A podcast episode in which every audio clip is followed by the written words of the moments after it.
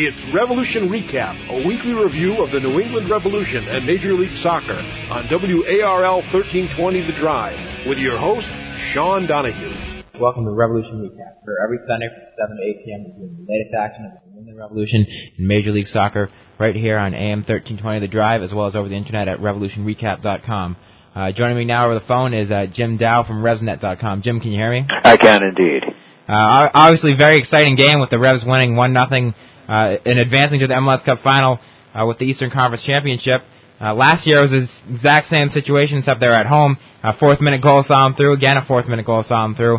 Uh, what is it about this team that makes them so great come playoff time? Well, I I don't know. I mean, I I think it's it's partially just their ability to to apply themselves to the to the job at hand. Um, you know, it, it's interesting if you if you read some of the newspaper articles and and fan comments from Washington, from D.C. Um, before in the in the run up to this game and in the past two or three weeks, all the things that people accuse Steve Nicol of. Uh, you know, uh, people were accusing uh, uh, Peter Nowak of. But the fact is that Steve Nicol has again and again and again uh, figured out how, with these small squads and this long, long season. I mean, we're in almost our 40th game now, if you if you count friendlies and, and stuff like that. To uh, to keep a team together and to to have it play on a uh, you know a plan. Uh, in other words, that uh, if he brings in the 12th, 13th, 14th, 15th, 16th person those people are still playing on that same same plan. And although we certainly saw tonight that um, you know against a team as good as DC, that if the Revolution don't have all their guns uh, offensively, that they can't really maintain possession, that they have to play a different kind of game. They played that game to perfection. And even though DC buzzed around and got all kinds of corner kicks and so forth and so on, uh, you know, the truth is they only had about two really, really good opportunities, and in both of those, of course, Matt Reis snuffed them out. The wonderful shot by Freddie Adu and the diving save at uh, uh, in front of Ben Olsen. Well, that's another good point. Uh, the team has lost some of their key players for these two playoff games. The game against Chicago, they were without Shalrie Joseph and Clint Dempsey. Today, they were out without Steve Ralston and Clint Dempsey. Uh, it's amazing that they are able to fill those gaps uh, in such crucial games against a team like DC that was a supporter shield winner, and they may have been struggling lately, but I think we saw today what what they are capable of, and you know a few a few inches to the other side, or maybe they could have had a couple goals there. Well, I thought that I thought that Nowak. Uh, some of his substitutions were a little bit strange. I mean, it certainly seemed that DC, you know, certainly if you were watching the game, say in the 20th minute or so, it seemed inevitable that DC would get at least one goal before uh, before the 90th minute, maybe two or three, but they didn't, and and he kept pulling players off. Um, of course, at this stage of the season, uh, and the same is true with the Revolution, you really don't know who's hurt and who, who's not. I'm absolutely convinced that part of the reason that the Revolution didn't give a better offensive show for themselves or offensive display of themselves is that a lot of the players were playing within themselves um, because they're carrying injuries. Um, this is no longer a young team. Uh, you've got, I think, five players or six in in some cases, depending on who you start, that are 30 years old or over. And so these guys are carrying, and a lot of these guys are carrying knocks. Certainly Joe Franchino is carrying a knock. Uh, obviously, uh, Steve Ralston was carrying a knock. He didn't play. Daniel Hernandez, uh, and so forth and so on. And so Noonan uh, Twellman. Uh, so you know the question the question is how how much of the in the game were the were they able to to both attack and defend? And I think once they got that first goal, they made the decision to defend. I, I think they also. Uh, the credit to Steve Nicol on this one. When the 4-4-2 wasn't really working, they switched back to a 3-5-2, and I think that kind of changed the game. Whereas when they weren't getting the possession uh, for a while there after the goal, really it was all DC for the 20 minutes there. Uh, the Revs with the change to the three five two, started getting the possession back. So I think that was a very smart move by Steve Nicol. Absolutely. Although strangely enough, the probably the the, the prettiest game of the season um, was the four four two game that they played uh, down in DC, where they won two to one, uh, where both teams just went up and down the field and up and down the field. And of course, one of the big uh, elements that was missing from uh, from today that was uh, was there for that game was uh, Steve Ralston and Steve, the the interchange that Ralston and um, Dorman had uh, going uh, from Ralston playing in the back and Dorman playing in the middle, uh, you know, they of course couldn't do that tonight because they just didn't have he wasn't there. Oh, absolutely. And you know, another thing with the inter- talking about interchanges, uh, how great is it to see Pat Noonan and Taylor Twellman playing together? They seem to have such an understanding of where each other uh, are going to be at the field at all times. Well, I completely agree with you, but I would caution Rev fans in one thing because we criticize this team a lot. Do you remember three years ago when people said there's no way that Twellman and Noonan can play together? We got to trade one of them. They're just incompatible. Of course. of course, they probably are. You know, in terms of the way that they know each other, they're probably the best partnership in the league. Oh, absolutely. And uh, seeing, especially with a guy like Clint Dempsey out, it's vital to have you know Pat Noonan in the lineup. Yeah, he uh, he's so smart. Um, uh, what was it Nichols said uh, to one reporter uh, this week, where you know uh, he he brought Pat in uh, last week and he kept him in, uh, just knowing that uh, that he's the kind of guy who can make all these little things happen. That he can basically play on one leg.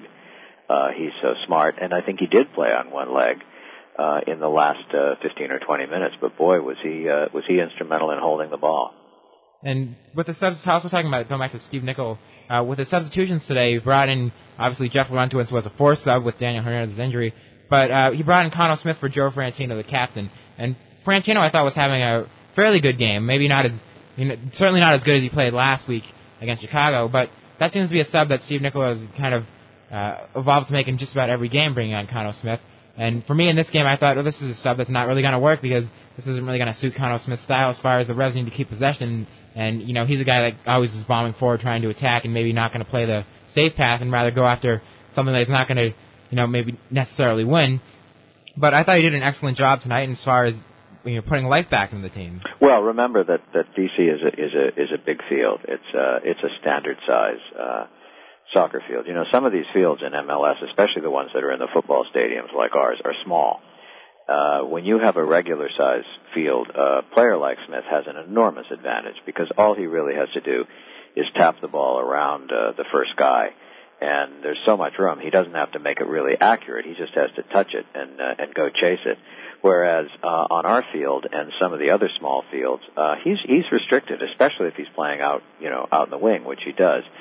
So I think this, uh, given the situation and, and, and, and the field and so forth, it was a very good substitution. The other thing is, is Franchino, although I'm sure you would never get him to admit it, had to be playing hurt. I mean, he was he was taped up last week, and when I went down to practice in the middle of the week, he was, uh, you know, still looking like he was uh, taped up.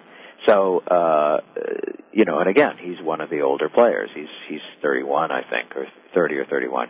So, you know, carrying uh, carrying that kind of uh, that kind of injury and and playing on a field like this in a space like this against a team that that really does press. Um, I think it was probably a wise substitution, and also an indication of how much uh, Nicol trusts Smith. And another thing with the game was a couple players came into it carrying a yellow card watch uh, particularly Shalrie Joseph, yes. who was a player that uh, I thought was a little, almost kind of lucky to have avoided a yellow card in that game. But how how key is it that those players managed to get out of it without the yellow? Oh my God! I mean, the idea that we would go to the final with a couple of players out on yellow cards is just it would be just too hard to take. I mean, it would be just one more example of, uh, you know, it seems like the stars are always against us. But, you know, the stars in this case were with us. Um, I think it is, um, you know, a lot of people will say we got outplayed today, uh, and we're lucky to win. I don't think that's true at all. I think it's just a, a demonstration of, of, of the way that soccer goes. You know, you, you get, uh, 20, 30, 40 percent of the possession, but you make that, that goal when you have to, and, and you defend when you have to, and, and you deservedly win. And I think they absolutely deserved the, the win that they got today. Oh, I agree 100%. And uh, I also thought the refereeing was a great job done. Nothing can be blamed on that. I thought uh, Kevin Stott did a good job of you know recognizing the situation and maybe not being uh, quick to his pocket and you know ne- the game really never really got out of his ha- out of his hands in that sense. Uh, and I I, th- I just wanted to give accolades to the refereeing in this situation. Certainly, uh, I complained about the refs a lot, but I thought it was a great job tonight. Yeah, and in fact, uh, on the diagrams uh, on television of the uh, offsides, uh, they were very, very good calls against uh, against both teams. Uh, and yes, I agree. I thought the refereeing was really uh, was really good. Stott's a good referee, uh, and uh, and it is you know uh, I think there were DC is is a tough team, but I don't think they have quite the hothead quotient that say uh, Chicago does. and so they don't wind each other up. You know, there's the whole Eskandarian Reis business, but but basically the teams uh, play hard against each other, and I don't think they really like each other, but they don't wind each other up in the same way that the uh, Chicago and the Revs do. So I think that that uh, this was probably an easier game to control, and also that DC DC play DC lives and dies by playing flowing football. So um, you know, especially because they had to play catch up for 96 minutes, or excuse me, 86 minutes, that uh, they were going to be chasing the game rather than kicking the Revolution. It might might have been different uh, had uh, had the game been one 0 DC. And uh, another thing is with the the Revs lineup, they've had to be changing it so many times. I believe they said during the broadcast this was their 26th different starting lineup this year. Uh, certainly that may, must make it hard for a team to have the cohesion, but uh, I think we saw against Chicago that that certainly wasn't the case where, with the changes they had to make. Uh, today maybe they weren't doing as great a job keeping possession, but uh, how does a team like that manage to you know show so great composure against a team like DC that really has been very unchanged throughout much much much of the year? Well, remember that in most countries in the world, particularly um, in the in the European leagues, um, the same eleven players don't play every week. Uh, you play what's called the squad strategy. That's one of the things that, that Mourinho does in, in, in Chelsea. Uh, you know, you play, uh, you rotate players based on uh, all sorts of things, matchups, injuries, uh, cards, so forth and so on, so that the, the top 15 or even more, 16 or 17 players on any team, uh, are expecting to play. And I think that's what's happening with this team um, Nicol, on the one hand, would probably play the same 11 guys if he could every week, but he can't. But by this, you know, because of all the circumstances, and so I think what we've what we've uh, developed into is is a squad as opposed to uh, you know a first 11 and and uh, who comes in afterwards. I mean, look at James Riley. Uh, you know, uh, James. I didn't even realize James Riley was was uh, was going to be able to play. I thought he was still hurt. Uh, and when I went to practice, uh, I think it was on Tuesday. I I don't even know if I saw him. I saw Marshall Leonard practicing, but not James Riley. So, uh, you know, these guys, I think, have, have gotten used to the idea, partially by circumstance and partially by design, that they that they're expected to play and they're expected to go out and they're expected to produce. I think that's another thing that's going to end up hurting the Revs maybe a little bit come time for the expansion draft to have all these players that have experience and not being able to protect them all. Well, uh, yeah, I, I'm I'm wondering. Uh, I guess the expansion draft is on the 17th, something yeah, like that. Quite. And quite the transfer window is not until the um, until January. Um, presumably, uh, they have a very clear idea of who's who's going to stay and who's going to go. So it may be. I mean, I don't even want to talk about this, but we've got to talk about it. Uh, it may be they they well, they certainly wouldn't protect Dempsey, and they might not protect Joseph. Well, I, we should hope they can be able to contain a guy like keep a guy like Joseph, but that is, does come down to a question: uh, is it worth protecting them? But at the same time, uh, sh- should Toronto take a gamble on Dempsey? Then he goes, and uh, the Revs don't get the allocation for him. Well, I think I think that uh, you know Dempsey will not be protected for sure, and and I would I would think that probably uh, given you know, one of the really good things, one of the great advantages we, we have with the coaches that, that we do is that uh, they've played the game at the highest level and and they know about being ambitious. And so, I don't think uh, the coaching staff or uh, anyone involved uh, with the team um, holds it against somebody if they want to try and go on uh, and play, uh, you know, play in Europe. So I think that that there probably will be some communication that will take place before the draft, and uh, and we'll see what happens certainly a lot of the players getting green cards helps uh, their decisions as far as not having to protect everyone. But what about a guy like Abundis? Are they going to have to? Are they going to be able to release him before this? Or are they going to want to release him before this? Because uh, I believe according to the rules, they'd have to protect him. Yeah, they probably would have to protect him, but but but you know, again, uh, we don't know what we don't know what the situation is going to be next year. Uh, Abundis's value to this team. Um, Avery John said to me this week. You know, I asked him straight out about um, you know players getting used to each other. And he said he, he used Abundis as an example. He said, well, if that guy had come to us in in training camp, it would be a whole different story. You know, because because so much of what he does is uh, are little uh, off the ball maneuvers and things that that that uh, he needs to be on the same page in the same way that say Noonan and Twellman are on the same page.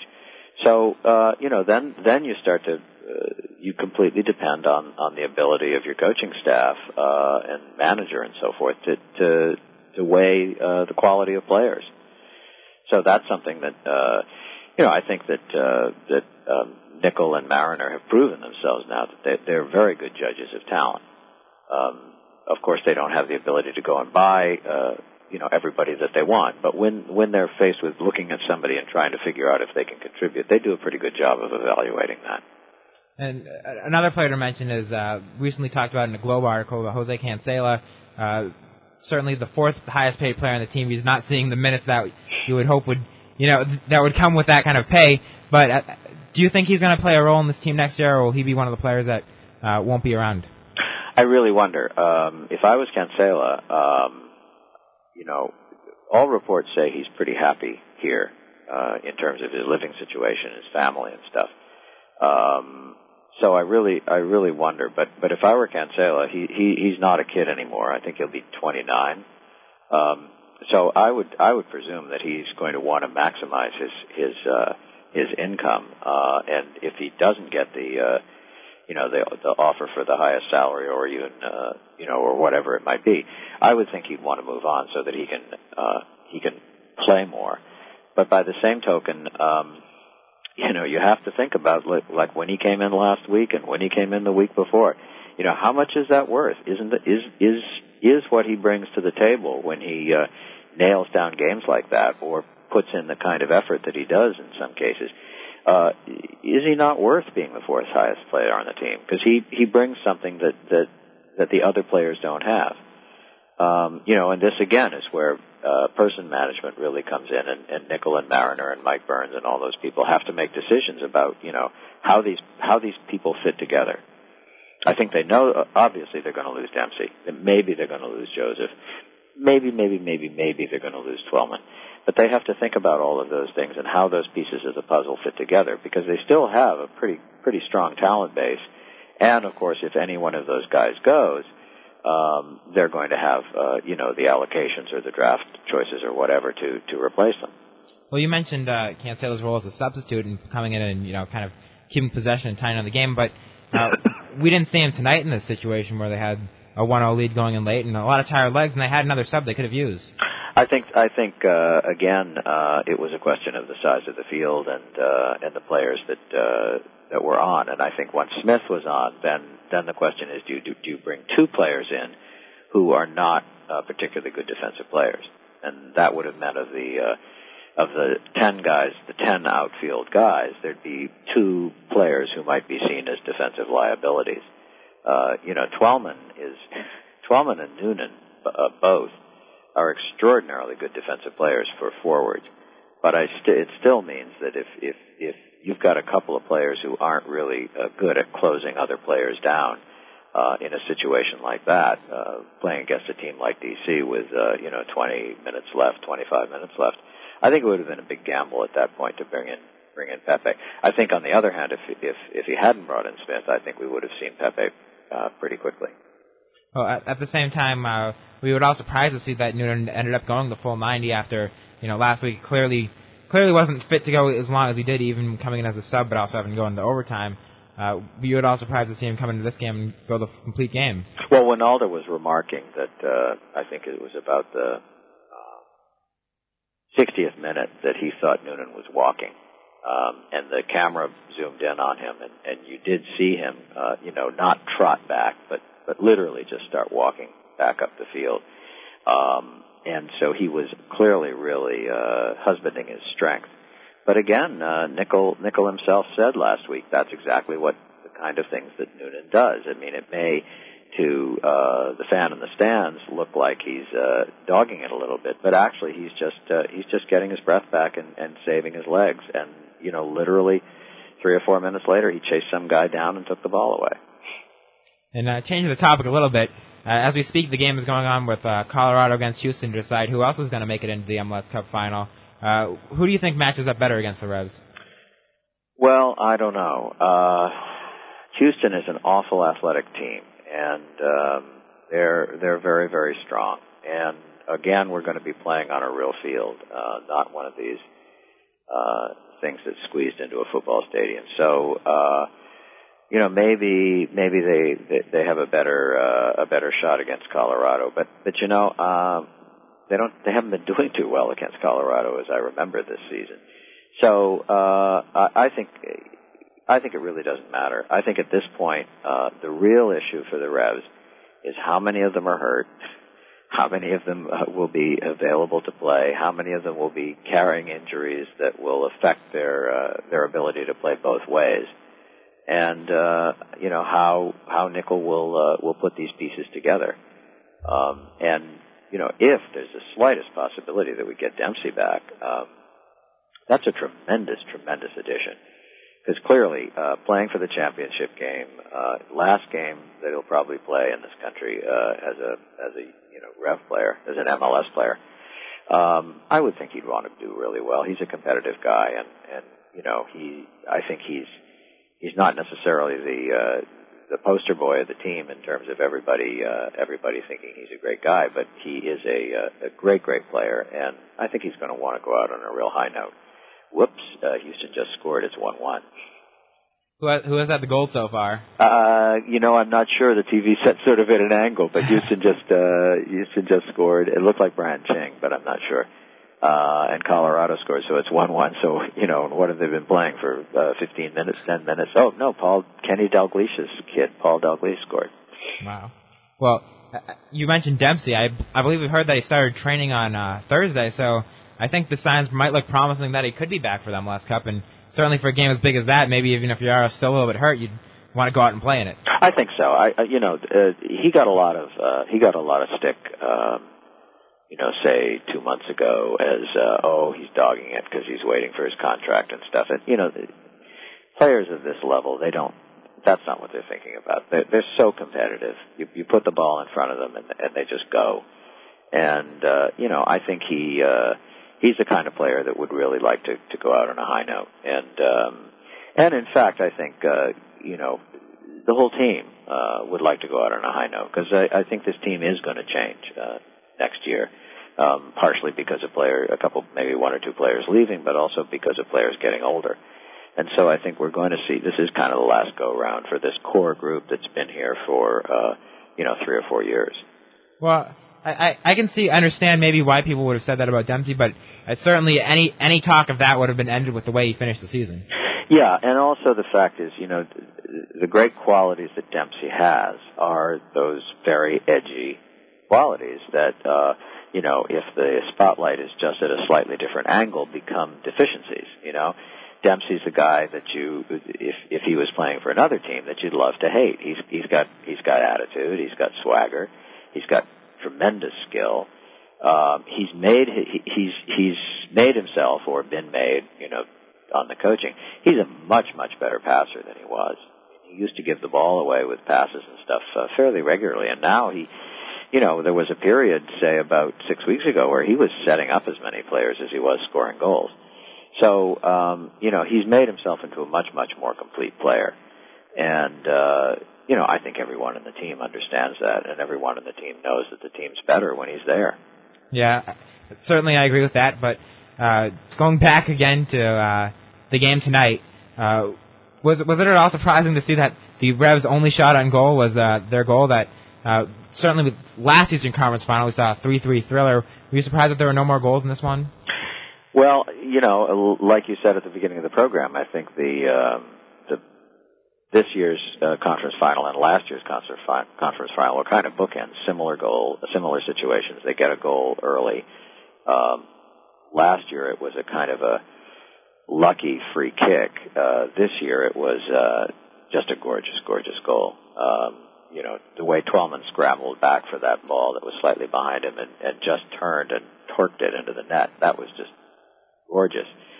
Um, and and at that point, you know, it was still early, so you we really had no sense of how the game was going to go in terms of the the Revs' ability to build up and so forth. But DC, it seemed to me then at that point just turned it on, and and there was no stopping them. Uh, and they are such a good team at at, at possession um, that uh, the Rev were were really uh, not behind the eight ball because I don't think they were but they really were forced into playing a defensive a defensive style of game. It wasn't a game of you know going up and down and up and down uh, the way it was even uh, what was it uh, four weeks ago, five weeks ago when they played in DC. And we talked about Twellman's struggles in scoring, you know, in the past uh, couple of years. There's been talk of that, but recently, certainly, there's no more of that where he scored in the last game. Now he scored in this game. Uh, but at the same time, during the season, maybe he's kind of struggled a bit uh, as far as putting away the chances that we ha- would have seen him put away in the past. But what do you think has made this difference in the playoffs this year, as far as you know him getting the goals? Well, Paul Mariner, who was uh, you know a great, great goal scorer in England. I mean, he he really was. Uh, at, I think at one point he was voted uh, the best English uh, striker in the last 25 years, something like that. Um, you know, I asked Mariner very pointedly, what what do you do when you're a goal scorer and you don't score? You know, are there drills you can do, or there this, or there that? Do you go see a psychiatrist? Do you, uh, you know, burn chickens or whatever? And he said, no, the only thing that you can do is go back to what you do the best and just try and do it every single time. Just, just, uh, you know, if you're a shooter, concentrate on your, uh, your form. If you're, uh, somebody who plays with the back to the goal and so forth, concentrate on getting your position you just have to go back to the very, very, very basics and just repeat it again and again and again and again. I think that's what's happening with Twellman because if you look at the two goals that he got this week and last week, they were both world class goals. The ball, the ball he shot last week was, you know, between two guys' legs, and it wasn't that it dribbled between two guys' legs. He shot it between two guys' legs and the corner of the of the uh, of the goal. And the goal he got tonight was, uh, you know, just a gorgeous, just digging back for it and really getting into, into position and thumping it. So, you know, um, I think it's just a question of paying attention to the to the details, and also I suspect his hip feels a little better. And looking forward to uh, next year, as far as uh, the talk of the new Concacaf Champions League, yeah. which would involve the Mexican teams and the MLS teams. There's been some talk this week. Uh, obviously, nothing's been confirmed yet, but some talk that uh, as far as the team selection, it would be more invited teams and not based on merit, where maybe a team like Los Angeles or Chivas would go uh, just basically because uh, the population there, the Hispanic population there, they would expect bigger crowds. Uh, what are your thoughts on, you know, going, would it, would it kind of, uh, you know, hurt the prestige of this tournament if they were to base selections not on merit? Well, uh, there's all kinds of merit, and one of the merits, uh, one of the things is that um, you know, it is a business, and if you're going to get uh, 45 or 50,000 people, say in Houston or uh, in Los Angeles, or maybe even in Colorado, or certainly in Chicago, uh, playing Mexican teams, then you know you have to consider that that maybe that's a reasonable thing to do. Of course, it wouldn't be fair necessarily. The Revs the Revs are right now going to be the uh, at best, at worst, the second best team in MLS. They're going to be, uh, you know, the the number two team, which means that they would qualify for the uh, the other uh, Concacaf tournament if that's still if that's still run.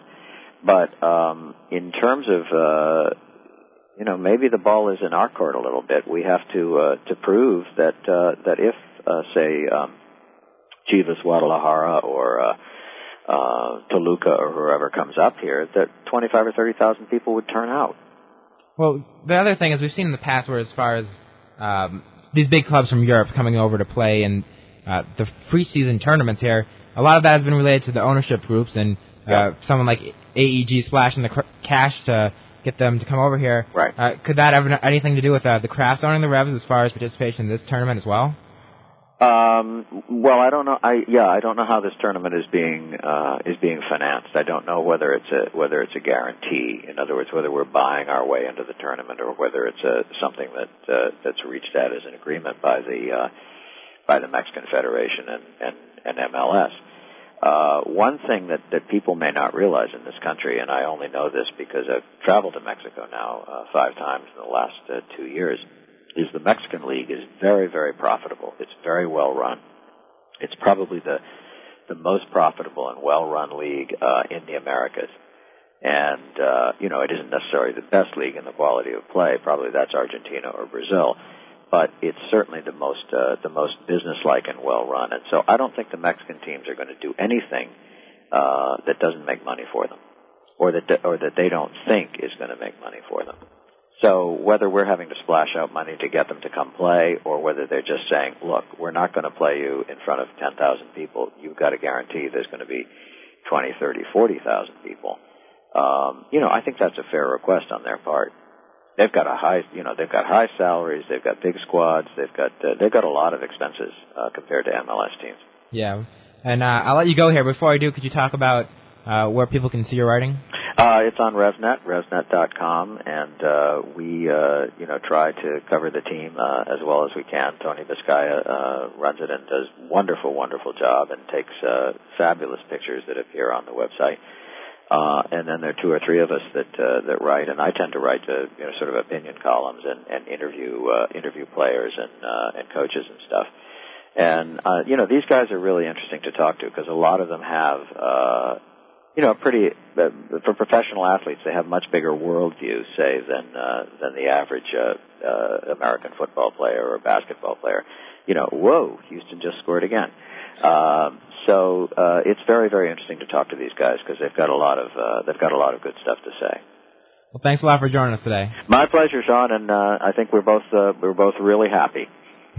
That's for sure. It's great to see the Revs going back to another MLS Cup, and hopefully this time that they're not playing Los Angeles, they can get the win. There we go. That's good news. Take care. Uh, thanks a lot. That was uh, Jim Dow from RevsNet.com, and we'll be joined in a few minutes by uh, Patty Vine of Providence Sports, uh, talking about the upcoming MLS Cup. And as Jim said, Houston just scored, so now it's two to one in Houston's favor in that game. Uh, Houston, of course, being the, the home team.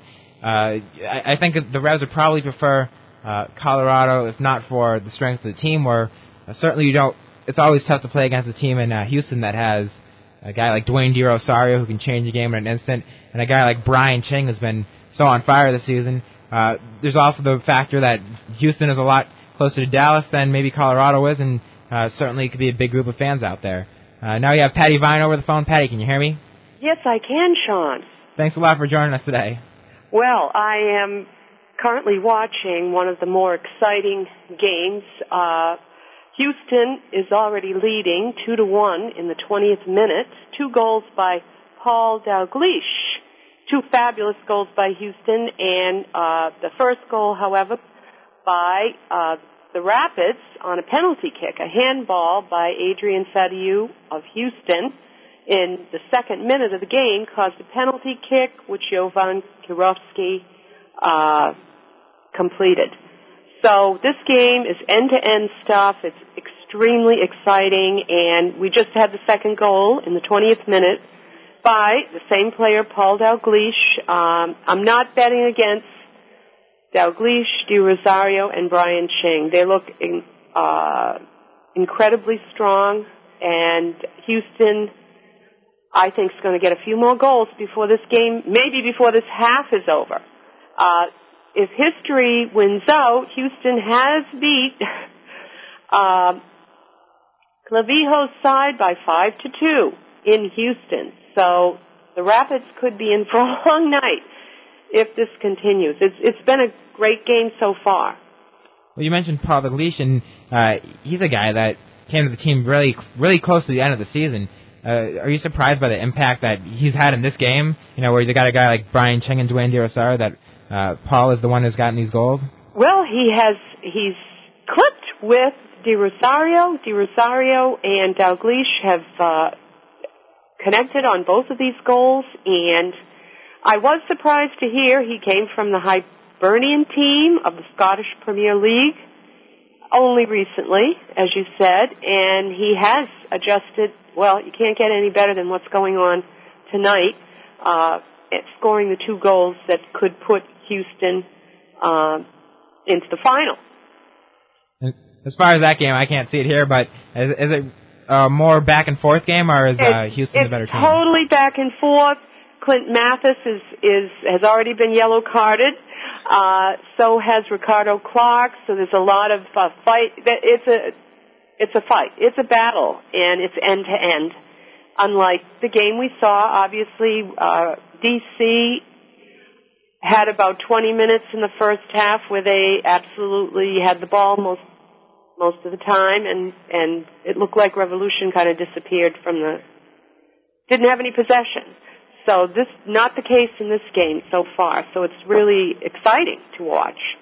Um, just sh- showed a picture of Dominic Kinnear smiling ear to ear. However, prior to that, uh, we saw Clavijo, who did not look too happy.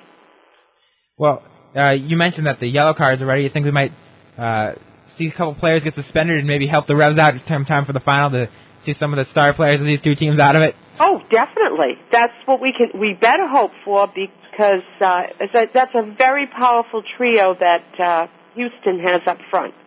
That's going to be a difficult game if we have to face uh, that that uh, those forwards. I think, even though our defense was spectacular today, obviously. and both sides also have uh, very quality goalkeepers. So you know, as, as, much as Matt Reis uh, is a great keeper, these two sides there's not much between them as far as a guy like Pat Onstad who's been all this experience for the Canadian national team has also won a goalkeeper of the year, and I think we all know how great Joe Cannon has been in the past when uh, he's won goalkeeper of the year as well. So yes, so it's not going to be Reis as the standout necessarily because, as you mentioned, both Joe Cannon and Onstad are high up on the list of the best goalkeepers that have come through MLS. Interesting note that was mentioned here is that Fernando Clavijo uh, was bragging before the game that he uh, drafted Taylor Twellman to the New England Revolution when he was the coach of New England Revolution. I'm not sure if you knew that, Sean. I I may have way back. Well, I think that's something we've seen out of him before, commenting that a lot of the Revs' success he claims for himself as uh, you know he built part of the teams, and you know I, th- I think he hasn't really gotten over being let go from the Revs, and I think you know that's something that he kind of needs to get over the fact that that you know he made, he did bring in a couple of players to the team, but th- this is Steve Nicol's team now and not his.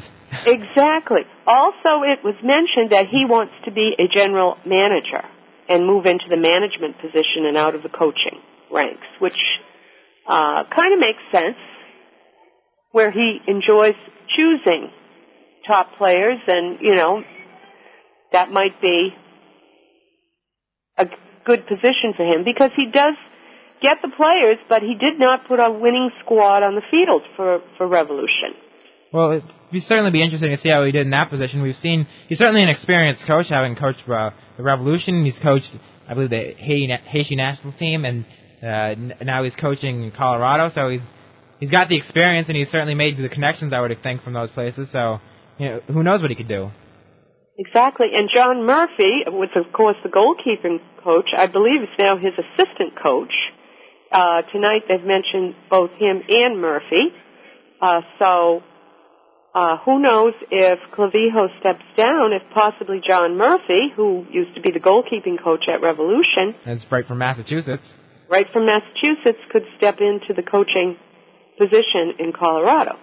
I think that's something that maybe he's been looking at. I think that's maybe why I left New England and moved on to Columbus, where uh, certainly the coaching situation at the time was something where the coach was under pressure, and maybe he had a, would have gotten a shot there, but uh, unfortunately didn't. Maybe that's why he moved on to Colorado. He must be looking for the number one post, and uh, his name has been mentioned a couple of times tonight with along uh, with Clavijo. So this game is going to be interesting, as I say. Um, very tough offense in Houston, and it's it's been two great goals by Houston, and as I say. Uh, the Rapids got a goal in the second minute off a penalty kick by Jovan Kirovski due to a handball in the area by Adrian Serioux. So it's going to be interesting to see if the Rapids can come back and uh, get a victory here. And such an important game for the Revs because whoever wins this is going to be go facing them in the final. But going back to uh, the game earlier in today, the Revs against DC, uh, looking over the stats, DC United with six shots on, no, with 18 shots uh, compared to the Revs who only had six. Uh, DC United eight shots on goal. The Revs only one, nine corners for DC, one for the Revs. Uh, really, the stats would would show you that the game is uh, was really dominated by DC. Exactly, and lopsided in that sense, totally lopsided. However, uh, we got the early goal by Taylor Twellman. Uh, who uh, that was an outstanding goal, and we were able to maintain that lead somehow, miraculously. Uh, Matt Reis and the defense of New England Revolution deserve a ton of credit, we have to say. And I think some good subs were made uh, by Steve Nicol. You also got to give him credit for playing in such a tough situation that uh, RFK Stadium and uh, credit goes out to the fans for the atmosphere they bring to the stadium. It's amazing, you know, looking there as compared to some of the other stadiums across the league. Uh, I think part of that is because the management allows them to bring in such, you know, all the giant flags, the smoke bombs, you know, everything else that they, you know, get to bring in there. This, the atmosphere there is almost like what you'd expect at, from, you know, some of the places over in Europe. So I, I think it's a, a great, great to see the Revs go in and get a win there. Well, it, it's amazing actually, having been to the final and in the stadium in 1999 where the Rapids played DC United and of course DC United won. I, I could not believe the atmosphere. Like you say, the smoke bombs, the flags, the noise level, the fans. That's something we have never seen at New England during any of the Revolution games. It just, we don't have that, that uh, atmosphere.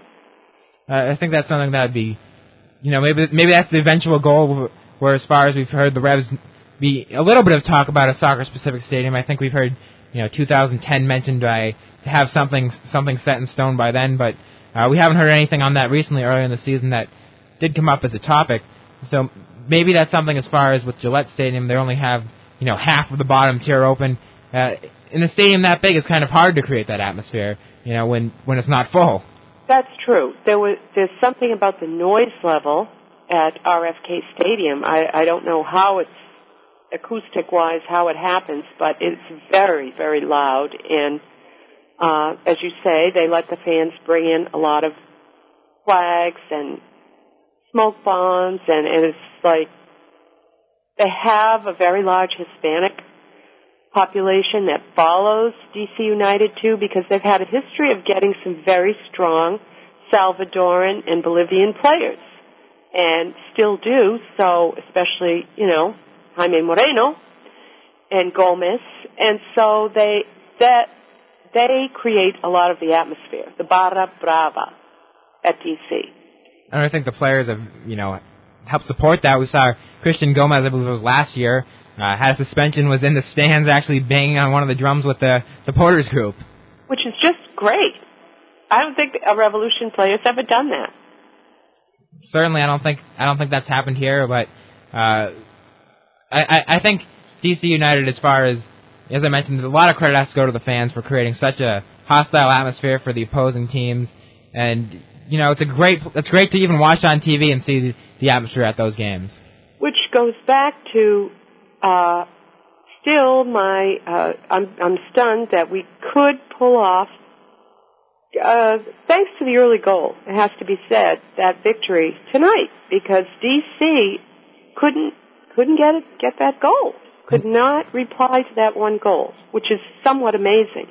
Not to mention that the Revs are missing both key players in Clint Dempsey and Steve Ralston. Two key players. And now with Gomez, as we saw, leaving injured, and now uh, that could give Dwayne De Rosario a little bit of an edge, the game he's playing tonight, uh, over Gomez for MVP. Well, I think uh, as far as with that, I think they ended up doing the voting before uh, the playoffs even started, even though they don't announce it. I I believe that's the old system, which is a little ridiculous. It is a little ridiculous. So then this really doesn't have any impact on who the MVP is. So I, I'm going to guess it's going to be Gomez then. And talking or Cunningham, maybe. And looking ahead again to the MLS Cup final, uh, where if Houston keeps up with their 2-1 lead, it will be the Reds against Houston. Uh, do you think the Revs would prefer to play either of these two teams? I know I was talking to Jim Dow earlier, and the the Revs didn't really have a great record against either of these teams in the regular season. It will be a very tough final. Plus, if it's Houston, absolutely we're playing, you know, in Texas. So the Houston fans will far outnumber uh, the Revolution fans, obviously. So that that can have an impact. Although tonight, DC had all their fan base there. Um, either of these teams is going to be tough, but I think that uh, Houston is a much tougher opponent based on what. well, there's also the you mentioned the fan base, but there's also uh, should it be Houston? You know, Houston is now Dallas's big rival. The game's in Dallas. I would assume a lot of Dallas fans are going to be there now that Dallas is out of the Cup, and I would think that their support would be behind the Revs. Oh, behind the Revs, yes, that that's true. So that would that could help us in that respect. Uh, it will be a very tough time, final against either team. I think a tougher task against uh, Houston. Would you agree? I, I would definitely agree because you see with Houston, I mentioned earlier Dwayne De Rosario. Look at look at what he's capable of doing. We see every year he has a goal up for a goal of the year candidate. You know, he's a guy that on his own can completely change a game. Uh, can score from anywhere on the field, can take anyone on, beat anyone. And and Brian Ching, they have a pure finisher, a, a guy is with some similar attributes to Taylor Twellman, but uh, also has that added advantage of you know his great height. He went to the World Cup for his great form early in the season. Uh, hasn't kept up the amazing you know goal to game ratio where he had like eight goals in six games, I believe, to start the At season. At the beginning of the season, but, it was incredible. Exactly. But he's still a deadly finisher, and uh, you you mentioned that Paul Dalglish had the two goals today. Uh, those two combined, I, I don't think any team wants to face. You know, I don't think any defense looks forward to facing them. Three three finishers. And uh, so uh, we have, of course, we we have we have a good team. It will be a very tough matchup. I expect for either game it to be a great game. The Revs never made it easy in their Cup finals. We saw against uh, Never. The, the first Cup final they were in was the U.S. Open Cup in 2001 against Los Angeles, where they had a 1-1 draw, actually leading one nothing late in the game, and then lost in overtime uh, against Los Angeles. In 2002, in the MLS Cup final, they lost in overtime again against Los Angeles. Last year, they lost in overtime. So, uh, you know, I think they can be happy that they're not playing Los Angeles at least. Exactly. and Steve Nicol does an excellent job getting his team ready for these big matches we we see that they they're totally up for the match. They're totally competitive, and the best team will definitely win. It's it's not going to be for lack of preparation, readiness, attitude, etc. on the field. And we talked about depth being an issue maybe with the Revs in the past, but this year uh, some of the injuries have forced them to you know play other people, and they've really stepped up. A guy like Jeff Larentowicz who we didn't see like any of last year. He was the captain for the reserve team. He stepped up big this year. Uh, Daniel Hernandez uh, was been out injured, and he, he gave the opportunity to step up. Now, now going into this Cup final, there's a potential that the Revs could have a basically healthy squad. Uh, Clint Dempsey, uh, as mentioned earlier, I think was back in training on Thursday. Uh, I would imagine the odds of him being back for the Cup final are good. Steve Ralston was on the bench. I think he was even available to play. Uh, certainly didn't want to play, play him if they didn't have to. So he's probably going to be available as well. Uh, when we saw with this 11 the Revs put out tonight that they were clearly capable of beating a great team in DC. So I think it's great to see that the team will have all these options on the bench, assuming nobody, no, there's no injury crisis in training this week. It would be great to see that the Revs have all these options on the bench coming off uh, an MLS Cup final. We have the depth that we need to to go up against either of the teams. So um, I do hope Clint Dempsey is healthy. Obviously, he has a big fan base coming from Texas that follows him as well. Hernandez from Texas as well. And Hernandez Fernan- as well. Fans from him. I believe there's even a, a stadium named after him in his hometown. And uh, well, he's I'd, I'd say he's probably the most questionable of them all as far as injury with him going down today and saying he felt a heard a popping noise in his foot as he went down. So uh, hopefully he'll be back. But I think he's a guy that, should he not be back, they do have players capable of making up for that absence. Exactly, and I think I think we're as ready as we and will be as ready as we possibly can be, provided nothing happens to uh, any player, as you said during practice this week. It's uh, it's going to be an excellent final next Sunday.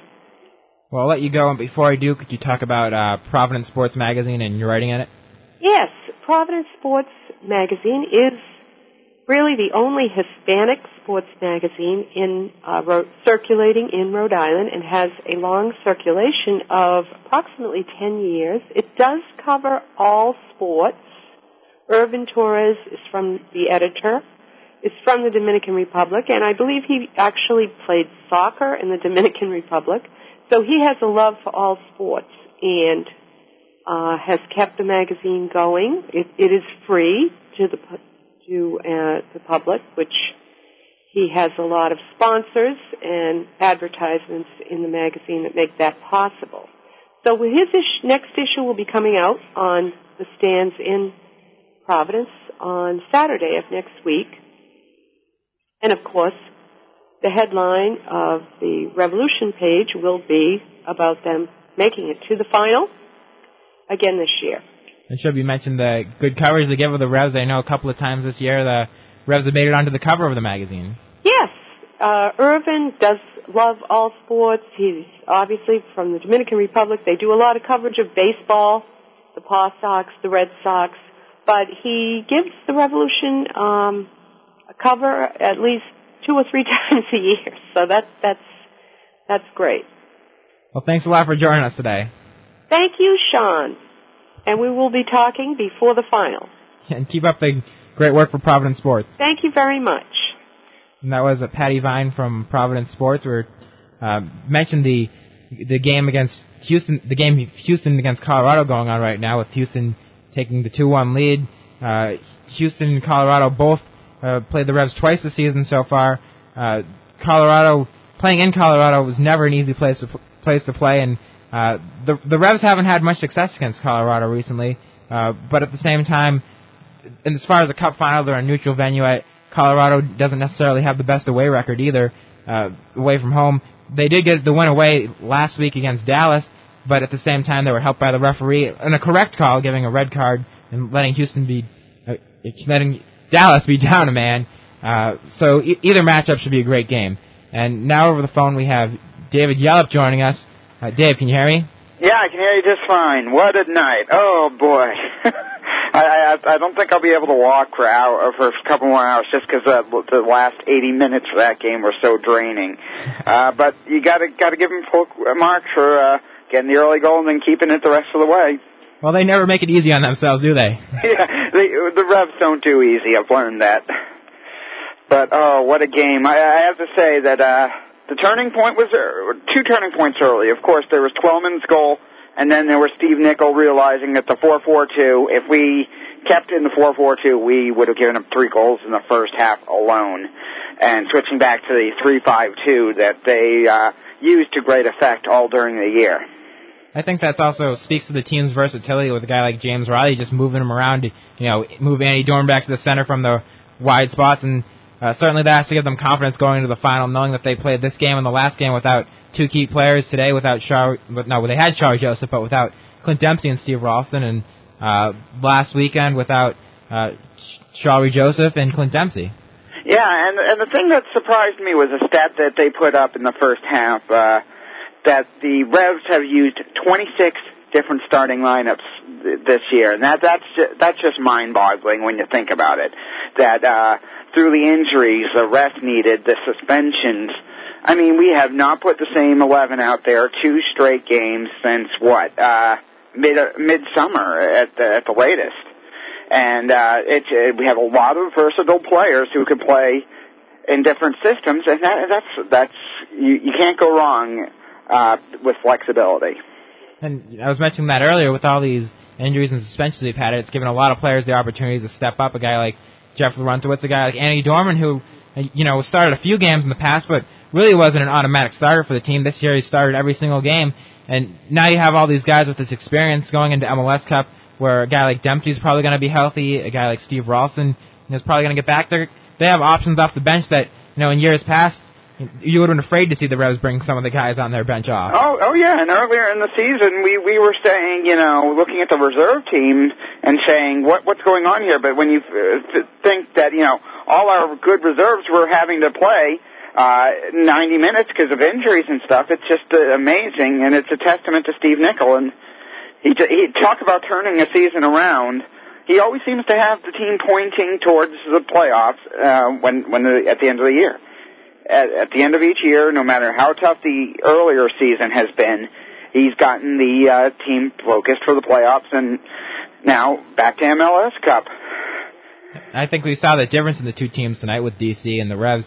Uh, the Revs were a team that started off slowly, and you know got on a great run to, going into the playoffs, as we see just about every year from them. Whereas DC started strongly and were after the All Star break, were the worst team in the league record wise. It was another oh, stat yeah, they, tonight. They, if DC had, was able to keep up the first half of the season, they would have had the best season in MLS history. But uh, you see, what kind of happened there is once they got back from the World Cup um, break, you know, they had their players there, and they just couldn't uh, keep them going. You saw a couple players go down with cra- cramps uh, in the 75th minute, and, and that's surprising to me that you know, at 75 minutes in, that it your your best players are going down. That says you've mismanaged them somehow. Well, it's also surprising to see them take out Freddy Adu so early, and I think that that is a just a mind-boggling substitution. Freddy Adu was their best player on the pitch for the first 65 minutes, and then they take him out. You take a big sigh of relief. I mean, he had a a couple great runs that led to crosses. He had two great shots that Matt Reis had to make great saves on from distance, and he pulls them out. I, it just does not make any sense whatsoever. That especially would hurt them when uh, Christian Gomez went down injured. I'm sure so then they're missing two of their you know three major offensive threats this year, and Freddy Adu, Christian Gomez, Jaime Moreno. Now you got two of them out, and you need a goal. Yeah, and the rumor is that that is Freddy's last game with DC United. And I, I, I last year you kind of uh, sided with the coach saying, yeah, he's young, he's got to learn to play in this your system and all that. This year you got to say that, okay, does this guy have something against Freddy Adu and is not uh, thinks that he doesn't deserve to play for some reason? Well, if you watched him this year, he certainly was played very well in a starting role. So I, I don't think there's any question that he was capable of you know, staying in that game the way he's been playing this season. Yeah, but every time it seemed like every time I watched DC United play, they'd take him out around the 60th minute or 75th minute, as if the, the uh, Peter Nowak was saying, "Okay, kid, you're out. Let the big boys finish up." You know what I'm saying? And it just boggles my mind how they could possibly have wasted the last year of Freddy Adu in the DC United uniform. But hey, as a Revs fan, I love it. I hope he d- he comes back next year and he does the exact same thing. and uh, we were mentioning earlier the possibility of the Reds playing either Houston or Colorado. Uh, last time we got the update from the game, Houston was winning two to one. Uh, yeah, two to one. And oh, great save there! But uh, I, I swear, Joe Cannon is looking like uh, one of those pinatas in net where he, he's had to make like four great saves. I prefer Colorado in the Cup just because I don't want to make MLS Cup an away game. You know, Houston and Dallas, yeah, there's some parts away, but you know, there's going to be hopefully a lot of Rev fans down there. I'm trying to see if I can get my money together to make the trip, but I'd prefer to have another not local team down there to play against. Well, thanks a lot. do you think the Ghost of San Jose would uh, be rooting on the Revs for what happened to their team? Well, thanks a lot for joining us today. Hey, any t- time. I hope to see you down at MLS Cup. You bet. Uh, that was David Yelp, a fan of the Revs and also a moderator now on BigSoccer.com. Uh, wrap things up now. As I mentioned that the MLS Cup will take place Sunday next week. Um, happens to be at 3:30 p.m. Uh, the game will be on ABC. Uh, I'd like to thank Greg Norton for allowing me to come back on the air today. I'd like to thank uh, Dale for running the board for me today. Uh, we'll be on Dale Abbott for, running the board today. Um, we'll hopefully uh, we won't be on next week due to the MLS Cup, but uh, check over the offseason at revolutionrecap.com for some uh, internet exclusive podcasts. We're hoping to do some interviews on the offseason with maybe uh, some players and coaches of the team and you know, keep keep uh, interest in the team going as far as updates on the expansion draft after that happens, the super drafts. Uh, thanks for joining us and thanks for the support this season.